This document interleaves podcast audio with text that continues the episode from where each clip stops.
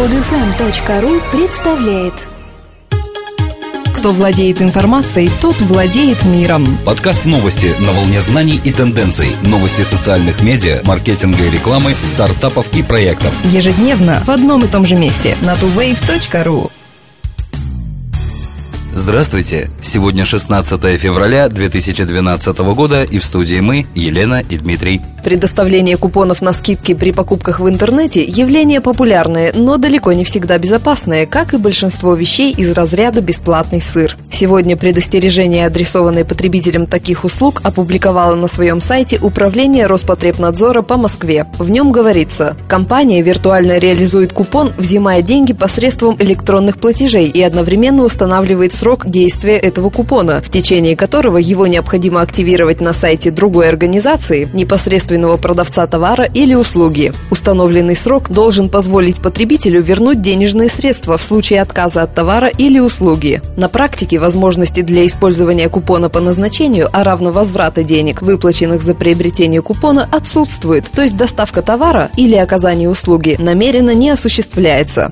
В результате срок действия купона истекает, а непосредственный продавец товара сообщает потребителю об отсутствии активации купона и факта регистрации на сайте продавца товара, услуги. Получить оплаченный товар или услугу, а также осуществить возврат денежных средств не представляется возможным. Управление убедительно просит потребителей с особой осторожностью относиться к приобретению подобного рода услуг. Эксперты по цифровому видео из компании Ояла опубликовали отчет о тенденциях развития онлайн-видео за четвертый квартал 2011 года. Между третьим и четвертыми кварталами 2011 года использование сервиса Google TV выросло на 91%. К тому же почти удвоилось количество просмотров видео на планшетах, смартфонах и телевизорах, подключенных к интернету. Что касается социальных сервисов, то пользователи Facebook делятся видеороликами в 10 раз чаще, чем пользователи Twitter. Статистика показывает, что количество просмотров видео через смартфоны, равно как и продолжительность этих роликов, стремительно растут с каждым кварталом. Пользователи смартфонов, как iPhone, так и устройств на Android, все активнее делятся видеороликами. Однако доля iPhone в этой статистике выше доли всех смартфонов на Android вместе взятых. Любопытен тот факт, что пользователи планшетов гораздо больше вовлекаются в просмотр, чем те, кто смотрит видео на настольном компьютере. Они на 45% более склонны досматривать до конца, по крайней мере, 75% проигрываемых роликов.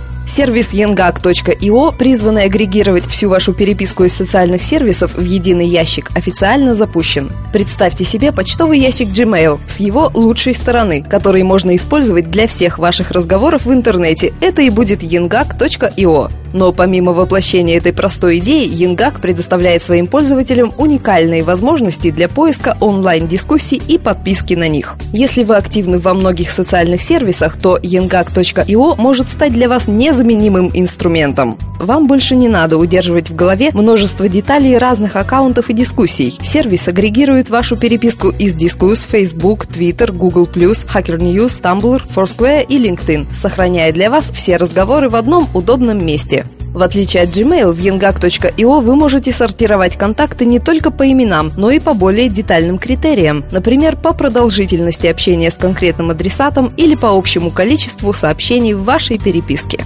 Google Docs запускает собственную страницу в Google+, чтобы информировать о новых функциях, обмениваться информацией и общаться с сообществом. Как известно, Google недавно провел изменения в своей панели Google Bar. Изменения коснулись практически всех сервисов. Везде вы можете заметить результаты работы команды. Вот и очередное нововведение сервис Google Docs будет иметь собственную страницу в Google+. Цитата. «На своей странице мы будем публиковать истории пользователей, обмениваться информацией и рекомендациями, а также сообщать про обновление. После запуска нашей новой страницы вы найдете на ней тусовку Google и наши рекомендации. Если вы хотите узнать больше о нашей команде и о наших продуктах, просто добавьте нас в круги. Обращайтесь к нам в любое время, сообщайте нам ваше мнение, мы с радостью ждем общения с вами. Ключевая фраза этого короткого сообщения «Мы с радостью ждем общения с вами». И действительно, Google держит свое слово и открыто обсуждает с пользователями свои новые продукты.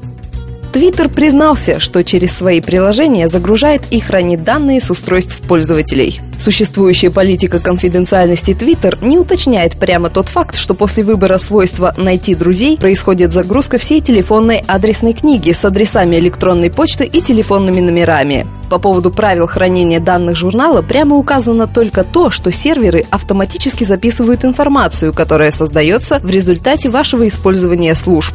Представитель Twitter Кэролайн Пеннер пояснила, что компания собирается обновить стиль текста в мобильных приложениях для большей ясности и прозрачности при взаимодействии с пользователями. Вместо сканировать ваши контакты будет предлагаться загрузить ваши контакты в приложениях для iPhone и импортировать ваши контакты в приложениях под Android. При активации возможности найти друзей, электронные адреса и телефонные номера из вашей адресной книги будут известны Twitter, уточнила Пеннер. Признание Twitter последовало после того, как другой социальный сервис Path подвергся резкой критике за автоматическую загрузку телефонной книги iPhone без разрешения пользователя. Если среди пользователей Facebook и Pinterest больше женщин, то в Google Plus явно преобладают мужчины. Они составляют две трети 90-миллионной аудитории этой социальной сети. Facebook, напротив, напротив, 55% американских пользователей женского пола. В Google Plus много студентов, они составляют более 20% случайной выборки. Самые часто встречающиеся профессии – программист, консультант и менеджер.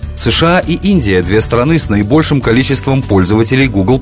Американские аккаунты составляют 31,5%, индийские – почти 14% общего количества. Индийский город Бангалор насчитывает больше всего пользователей Google+, в сравнении с любым другим городом мира, почти 4% общего числа пользователей.